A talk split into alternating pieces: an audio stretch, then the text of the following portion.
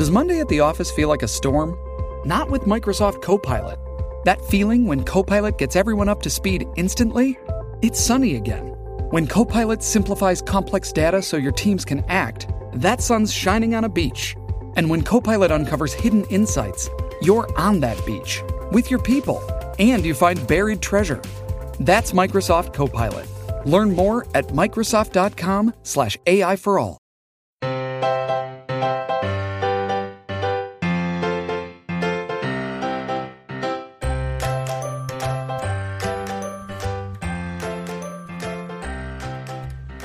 Hey everybody, it's Adam, and I have a very special bonus episode with you for you guys today, and I'm, I'm really excited for you to hear this conversation. I'm joined by Pat Simmons, who is the multi published author of more than 30 titles and is a three time recipient of the Emma Rodgers Award for Best Inspirational Romance. Her latest novel, Lean on Me, was selected as the Together We Read National Digital Book Club pick for the United States, which means from February 19th through March 4th, library card holders in the United States can borrow the title on Libby and Overdrive for free without any waitlists or holds. And then you can join our discussion board at togetherweread.com. And we're going to dive into a whole bunch of stuff. But first off, Pat, thank you for joining me today. Thank you, Adam, for the invitation. I am excited to be here. so, we always love starting our conversations as like a jumping off point by letting you, the author, kind of give our audience a background into the title. So, can you give them a little bit of an introduction to your newest book? Sure. Uh, Lean on Me went through several title changes.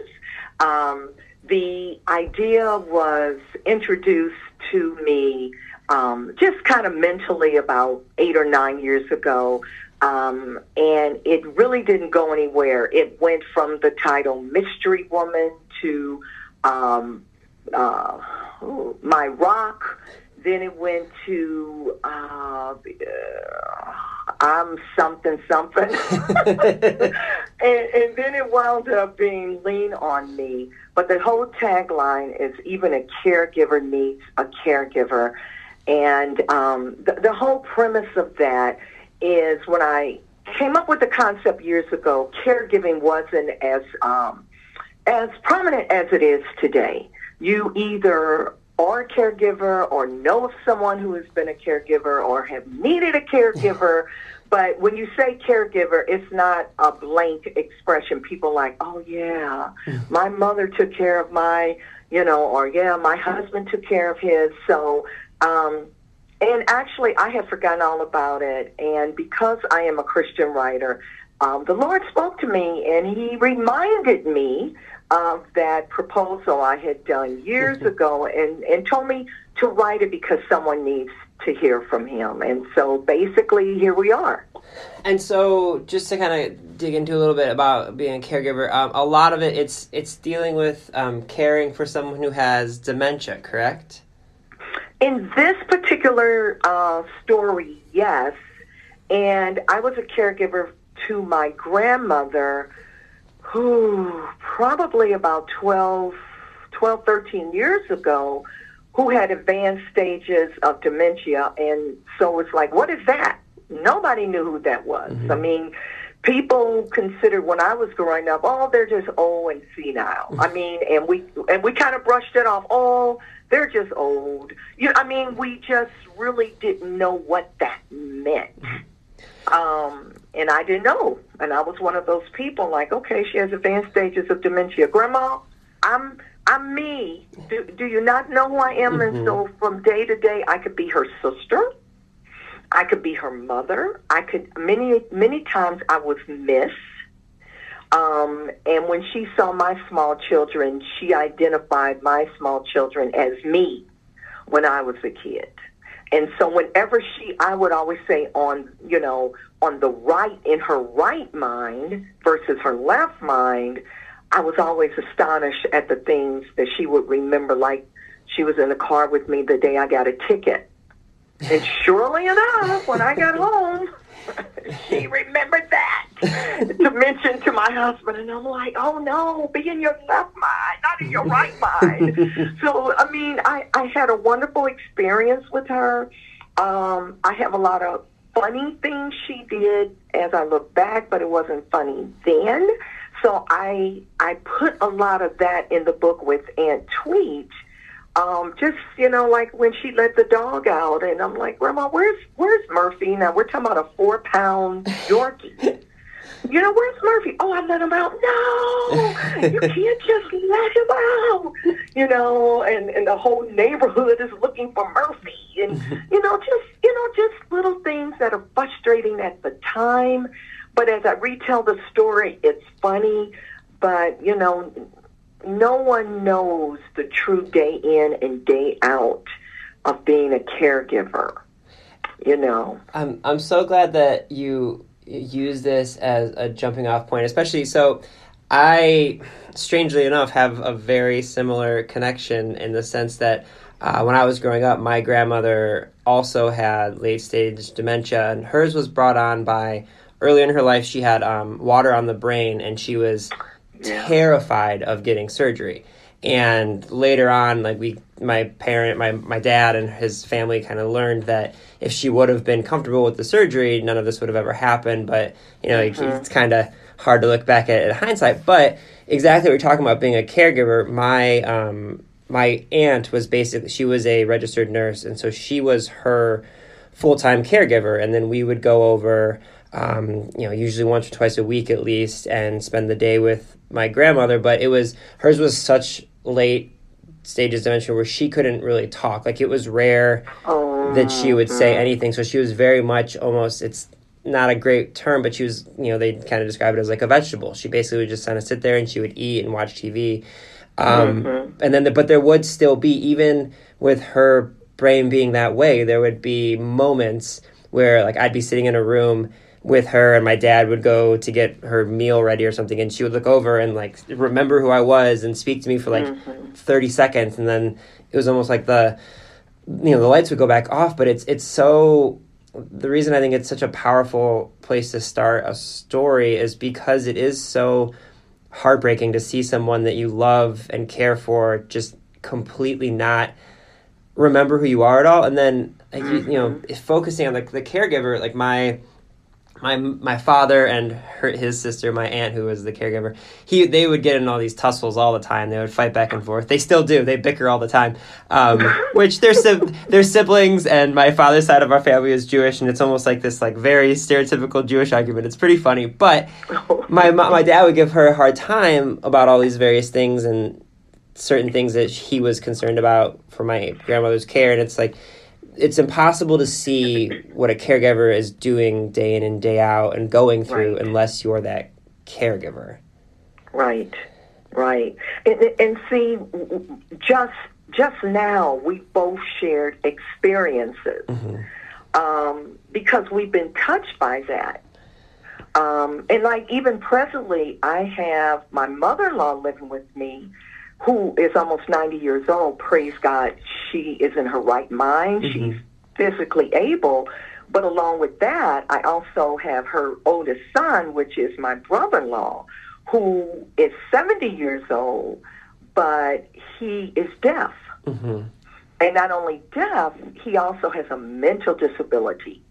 So it's not so much being a caregiver for my mother in law as it is being a caregiver for my brother in law who I have to give chores. Okay, after you eat, make sure you sweep the floor. Mm-hmm. So he's the person that really needs the caregiver. And I, eh, so I've been a caregiver, and I guess you could say I'm I'm in that situation more so with my brother-in-law, not really with my mother-in-law because she is self-sufficient. Just need to make sure you know she doesn't fall, and just things that mm-hmm. has to do with aging. But you know what really, which, which people have to understand is that if if we live as long as they, we will be in that situation. We will need someone to take care of us. And people have to remember that so that they can have compassion. If we live long enough, we're going to need somebody to take care of us. And, and, you know, one of the things with my grandmother, and we kind of touched on this earlier, was that she was never, most of the time, she wasn't in her right mind. Except, you know, and like when I got the ticket. Um, or, you know, I remember, and I remember the day I wallpapered my dining room, which is, is really strange because she was living with me, and that's how I remember. And, you know, I had on like an old Turner classic movie mm-hmm. that she was watching, and uh, Jean Simmons was starring in the movie, and she turned around. She said, "That's your last name, isn't it?" and I'm like, "Yeah." You know, and so when they when they are in their right mind, it it it throws you off. But you know, one thing that she said to me that if you looked at my grandmother, you would not know she was not self-sufficient. She always smelled fresh. I had her hair done, mm-hmm. you know, bought her a little purse that had nothing in it, you know. But but she, I remember one time, and she was in the bathroom, and she just says, "I want to thank you for what you're doing for me." And it just did something to me because even though she didn't really fully know who I was. She knew I was taking care of her. Mm-hmm. And she and she had a saying, she says, You never know whose hand is going to be the last one to feed you bread. Never heard that before, but yeah. I remember her saying that to me. And so that just did something so that when she did pass away, I had a I had a praying hands on the front of her obituary. Mm-hmm you know, you never know whose hand is going to give you that last piece of bread. And even when I think about her now, 13 years ago, I still tear up because she was my longest living grandmother. And I, I had quite a few grandmothers. You know, I had like step grandmothers. I had, yeah, yeah, that's that's a whole different topic. But uh-huh. I, but she was my longest living. And when when she passed away, I wanted people to remember what she looked like when she was vibrant. Mm-hmm. And even in that obituary, I had the family tree in there to make sure that everyone, whether you came to her funeral or not, had the history of our family that included her. And and that's I I'm glad you brought that up because that's an awesome jumping off point. Before we started recording, I told you I was I was on your website this morning and you have just this phenomenal you've done all of this research about your ancestry and it's you are your, your stuff is so in depth that it, it literally this morning made me google and then look up my various ancestors that i was discovering names this morning that i'd never seen before and it's it's all because of your website. So you if, if you wouldn't mind kind of talking a little bit about you do a ton of research on your own ancestry and then you put sort of characters based off these people in your stories, correct? Yes. Well, in one series, which is not Lean on Me, the Family is Forever series, it's the Jameson Leg- Legacy series, which is like nine books. And um, I, I honestly started. Uh, I used to work in television for 10 years, and there was an anchor there that had written a book called Honey Island, I, I believe, or Sweet Honey. I, it may be Honey Island. And he was really big into research. And if you're not really big into research, you kind of look at them like, oh, okay, that's good, and keep stepping.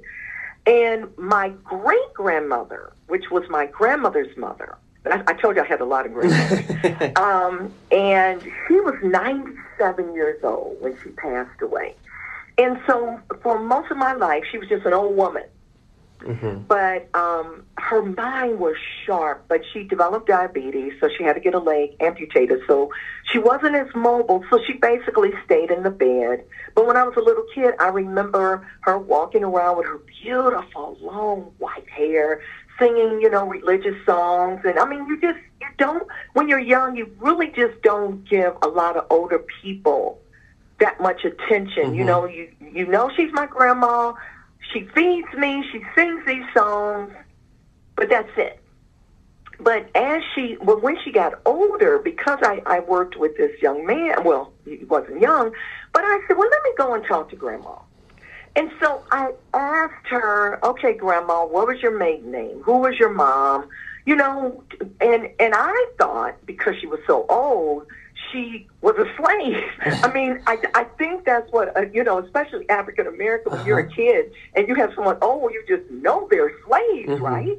And so I asked her questions. I asked her about slavery, and I was shocked. Wait a minute, you you weren't a slave, you know? And and so I always tell people I did ask questions, but I didn't ask the right questions. Mm-hmm. You can you can ask people questions and jot down notes, but if you don't ask them the right questions, that will slow down your research.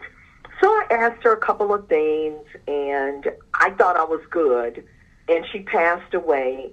And that's what really started because no one knew how old she was. Mm-hmm. You know, my mother, my father said, "Oh, that old woman is about a hundred years old." No one knew. And I'm like, okay, well, let me find out how, how old Grandma Wade was. And that's kind of what started.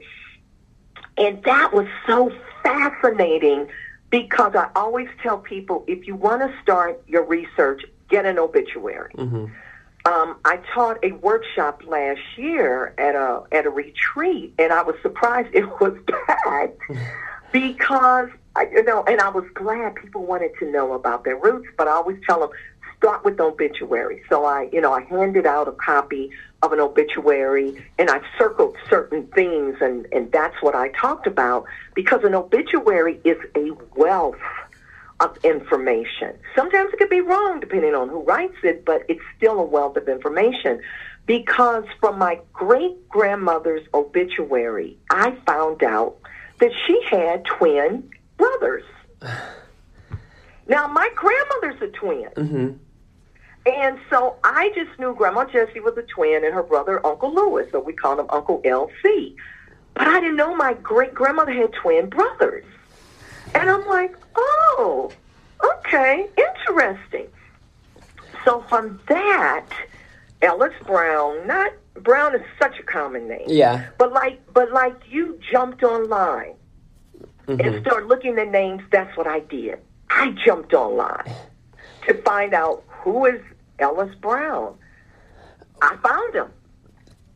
See, this is It- so amazing to me. It, it is. It is. I found him, but I found an article about him. The article said 100 year old man perishes in house fire. Oh my god. I found him. Well, first off, you have crazy longevity in your family, by the way. yeah, That's what- know. Praise God. Yes. That's one of my big takeaways so far is you've got all these hundred year old ancestors and nine year old ancestors, but so know, it's amazing. Um, I'm curious. So one of the things I, I knew after my grandfather on my mother's side passed away is uh, my mother's maiden name is Waskovich, and we her father was from Eastern Europe, and when he came over, uh, we didn't realize until after his his uh, his death. You mentioned, you know, trying to find ver- verifying people's ages and everything. Uh, they didn't know. First off, they were celebrating the wrong day for his birthday his entire life, and he just never corrected anybody. And also. goodness. um, his his name, as we knew him, he was Grandpa Ruben. He was Ruben Waskovich, and on when they were doing all the you know like finding everything for his obituary, they found that his birth certificate from when he, and, came over from Eastern Europe, it said Lubert Vukovic, and when he came over, he just changed his name and didn't tell anybody, and so they found like the official records, and this is something where you know he is you know a, a documented immigrant and then changed his name so it's documented. But you know you were talking about you know wondering if you had an ancestor who was a slave and what when they were. So i know that Right. for a lot of people who are african american that are trying to find their ancestry it can be really hard because of documentation. So how do you go about finding people in your family line that maybe weren't properly documented the way that you know like my caucasian uh, ancestors may have been Well, number one, um, make sure you tune in every week to Finding Your Roots with uh, Henry Louis Gates. He has done phenomenal research uh, with people of Jewish uh, ancestry. Just phenomenal. I mean, going back to biblical times. I'm like, oh, man, yeah, high five. I mean, I just love his show. Um, but I have been able to find two slaveholders. hmm And um, one thing with and, and and because of just writing deadlines, I, I can't do research the way I love to do it because it it does take time. You can't get discouraged, and just like that document that you find found opens up a whole new world of hunger to find out who you are and, and what your ancestors went through. And, you know, when, when you talk to Jewish people, you know, most people think, oh, I, I'm, I'm sure my ancestors died in a in a Holocaust, mm-hmm. and you, you, I mean, that's just one of the things as being Jewish. I would think, I'm, you know, and this could, could be a, a wrong assumption, and and this could be offensive, and so you know, let me just say first off, it, it is offensive for me to say that. It's because I just don't know, mm-hmm. you know. But it's the same thing that when you're black, you just automatically think, oh, you were a slave, but there were free black. Mm-hmm. Um, and so, you know, you don't know what you don't know, and, and, and you try not to be offensive when you have those type of ancestry conversations. But in my in my great grandmother's case, one thing that helped me was that she gave me a name Palmer. But where did the name Palmer come from? But I was able to find. Okay, you ready for this? Mm-hmm. I was able to find my great grandmother's grandmother. Oh my gosh. I know. Um, because she gave me Palmer.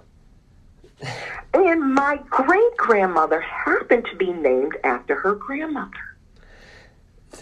I, I, and I'm and again for everyone who is listening to this, if you want to see all of these names and all these people, if you go to patsimmons.net, you have this whole section on your website, which is all of your roots and, and where they came from and, and so when you're when you're searching for these people you know you, you mentioned going online and everything but are you going to libraries like what where yes. else other than you know kind of just yes. like doing the the what i was doing yes. the cursory google search like where else were you finding this information well the library is free every library has a genealogy department you pay your taxes mm-hmm. use it those people up there knew me by first name. Hey, Larry. hey, Chris. How you doing, Paul?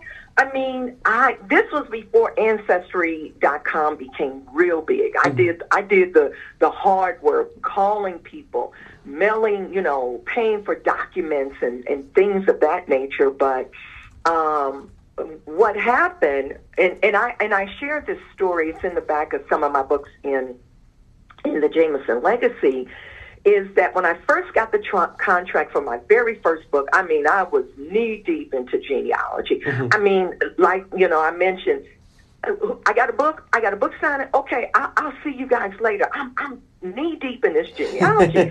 and, and, and so, um, I, and I have pictures of my great grandfather who growing up, I thought the man was white. Mm-hmm. I just saw my, my, my mother had a picture. I thought the man was white. Mm-hmm until my my aunt said, "Girl, that man not white. He's black." And I'm looking at this picture and I'm thinking, blonde hair, brown eyes. He looks white to me. Uh-huh. But um, what happened with that is that in honor of my ancestors, I like to name a character mm-hmm. their name. You know. And I did it in hope not only of honoring my my ancestors, but maybe someone who reads the book may say, "Hey, we got the same names. I think we could be related. So what I did is um, I have Charlottes. I have like three generation of Charlottes, the name Charlottes in my family. So um, my first book, I in honor of my grandmother, whose name was Charlotte, who was named after her grandmother, blah blah blah.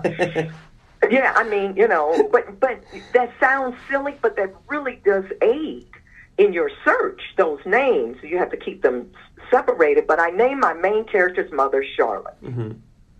But I knew that my great grandfather lived because not only was my mom here, but I had a picture of him. But on a census, I could not find him. He was born one year after the Emancipation Proclamation in 1866. I knew his mother's name was Charlotte. I knew he lived, and I knew he had a brother and I found William Wilkerson. I, I found him under one census, but I couldn't find him in the 1870 census. I, I couldn't find him. And so this is, you know, if you're a genealogy sleuth, you're like, wait a minute now, where is this man? So I had a writing deadline. I had to finish. So I asked some of my genealogy friends, I'm like, hey, I'm tracking him on the census, which the census people should definitely start with the census as well. I'm tracking them, but I can't find them. And so in between that, as an author, you have to choose names that are distinguished for your characters. I mean, if if someone says, "Hey, have you read the book about those William boys?" Who? You know how many people name a William? so I mean, I couldn't use Brown or Simmons. I mean, I had to use a name that as soon as someone said that last name, they're like, "Oh yeah, I've read those books." And so it's this African American author. She built her reputation on the Madaris men. As soon as you say Madaris, people, Brenda Jackson, mm-hmm. Brenda Jackson. So I wanted to have that type of name identifier. So I'm thinking, oh, Jameson. Mm-hmm. Yeah, Jameson. I like that name. Didn't didn't really know any Jamesons, but I like the ring to it, mm-hmm. Jameson. So here we go. My character, the mother's name is Charlotte Jameson, Park Jameson, Malcolm. I mean, so I mean, I'm flowing with this name, mm-hmm. Jameson. Mm-hmm. In the meantime, my friends are looking for Charlotte Wilkerson. And so they came back, blew me away. They said, well, Pat, the reason why you couldn't find Charlotte Wilkerson is because on the census, she is living with the slaveholder, Robert Jameson. Uh-huh. And so I'm like, oh my God. I got Jamesons in my family. Well, I didn't know it. And not only that, you if if people look on your website, it's not just that you have Jamesons and uh, and and Wilkersons. There's different spellings of these names as well. Correct. Correct. And you will find that when you start your genealogy search, if you go to the library and you tell them, you know, my last name is Rubin, mm-hmm. and you think that's simple, okay, Rubin. And they're going to say, well, we're not going to look up Rubin. We're going to look up the Soundex. Mm-hmm. And you're like, and so, and you're going to find that because back in the day, there's different spellings. And not only different spellings, there's different misspellings of the of the numerators. Like with uh, Cole, for example, my maiden name was Cole. Well, I'm sure people have shopped at the Kohl's department uh-huh. store. You know, there's so many different spellings, and so because of that, you have to look at those misspellings to find, you know, in searching your roots as well. I I am just I'm so blown away by all of the the research and like the passion you have towards this. So I'm. Um, how do you you know you've, I mentioned at the very, very beginning in our intro. In addition to all of this genealogy knowledge and teaching these you know these uh, workshops and seminars and stuff, you've written more than thirty books. So what is your like when you start to write? Do you do like um, I know I've talked to a lot of writers who do like a basically a day where they do a a writing day as if they were working in an office, like nine to five? I guess like how do you lay out your writing and try to parse the time between when you need to be doing your research and when you need to be writing? Like how do you decide when to start to do one or the other? Let me do a disclaimer right now. Do not do what I do at home.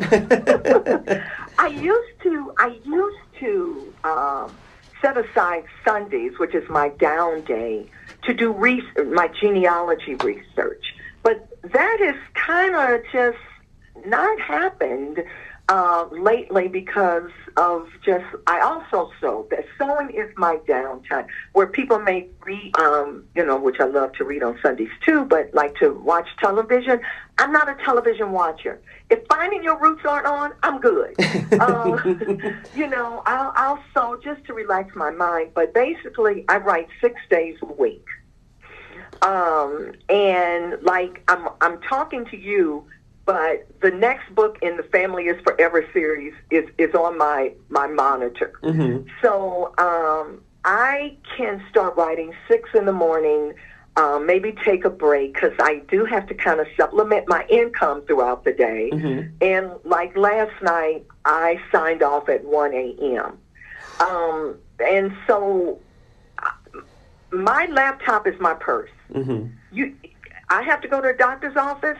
My laptop is with me. You know, I have to take you shopping. You shop. I'll sit in a car and I'll write. and, and, and I always tell people, you should be writing before you even sit down at the computer. You know, people say, "Oh, do you have a writer's block?" And I'm like, I don't even use that term. Mhm. And, and, and I don't think people should use that term because that's an excuse. You should be writing before you even sit down. When I got up this morning, my characters were already talking. They they picked up from where I left off last night. And so it's like when I sit down, it's like I need to catch up with them. Oh, yeah, they told me some good stuff. Let me write that down real quick. And so when you're not physically in front of the computer, your mind should be writing. When when when I hang up from you, I know exactly where I'm going to start writing because my characters have already started talking to me. And so that's what I always tell people. Don't sit down and look at the computer like, okay, what am I going to write about? No, you need to get up, mop your floor, rake the leaves, go and do something and wake up your characters and let your characters begin to talk to you and let you know hear them argue. Hear them you know watch them crying. Right now my characters are still at that dinner conversation where he confessed his love. And he and she's telling him i want four kids. And he's like you know my character he's swallowing hard. Wait a minute. Four kids? Four? Four? Oh my god. Four. you know and so that's what i woke up with. So hey i'm going to be able to go back to that scene and have him swallow and his eyes are like a deer caught in the headlight. She wants. You know, and so yeah, I'm I'm on it. Yeah. So there is there's no writer's block. So I would encourage people that want to start writing, don't start at the computer.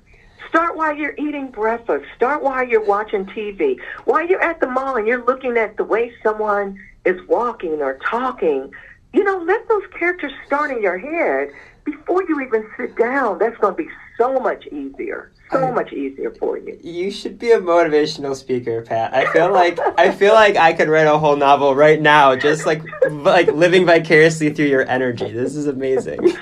Oh, well, thank you. Well, you know, I've been doing this for, uh, my first book came out in 2007, so now it's, you know, I've been doing this for 13 years, so I know the do's and the don'ts. I, I know what works for me. What works for me may not work for someone else. You know, and so I can just share my experience and what not to do for me. But what, you know, some people work every day, and I'm like, no, my brain needs a downtime because I have prayed, Lord, shut these people down so I can go to sleep. I mean, seriously. It's like a woman that's pregnant. You know, you're up all day, your baby's fine. As soon as you lay down, that baby's like, playtime.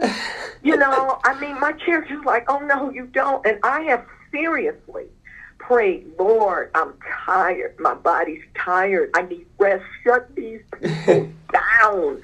I mean, I, I know it sounds funny, and it and it is funny, Uh-huh. except it's 2 o'clock in the morning, Right. and you got to get up at 8.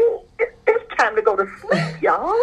So when you do when you're not writing and helping out other people and doing your your ancestry research and everything like when you find a few minutes here and there to read like, what types of books are you enjoying as a reader Well, I always try to support my other authors, mm-hmm. my author author friends, and we all do the same thing. It may take me a couple of years to read your book, but I download them on my Kindle because we, you know, we have to support each other. So I do like uh, reading other authors' books, especially authors who I feel kind of have the same writing mindset that I have, that I can identify with them.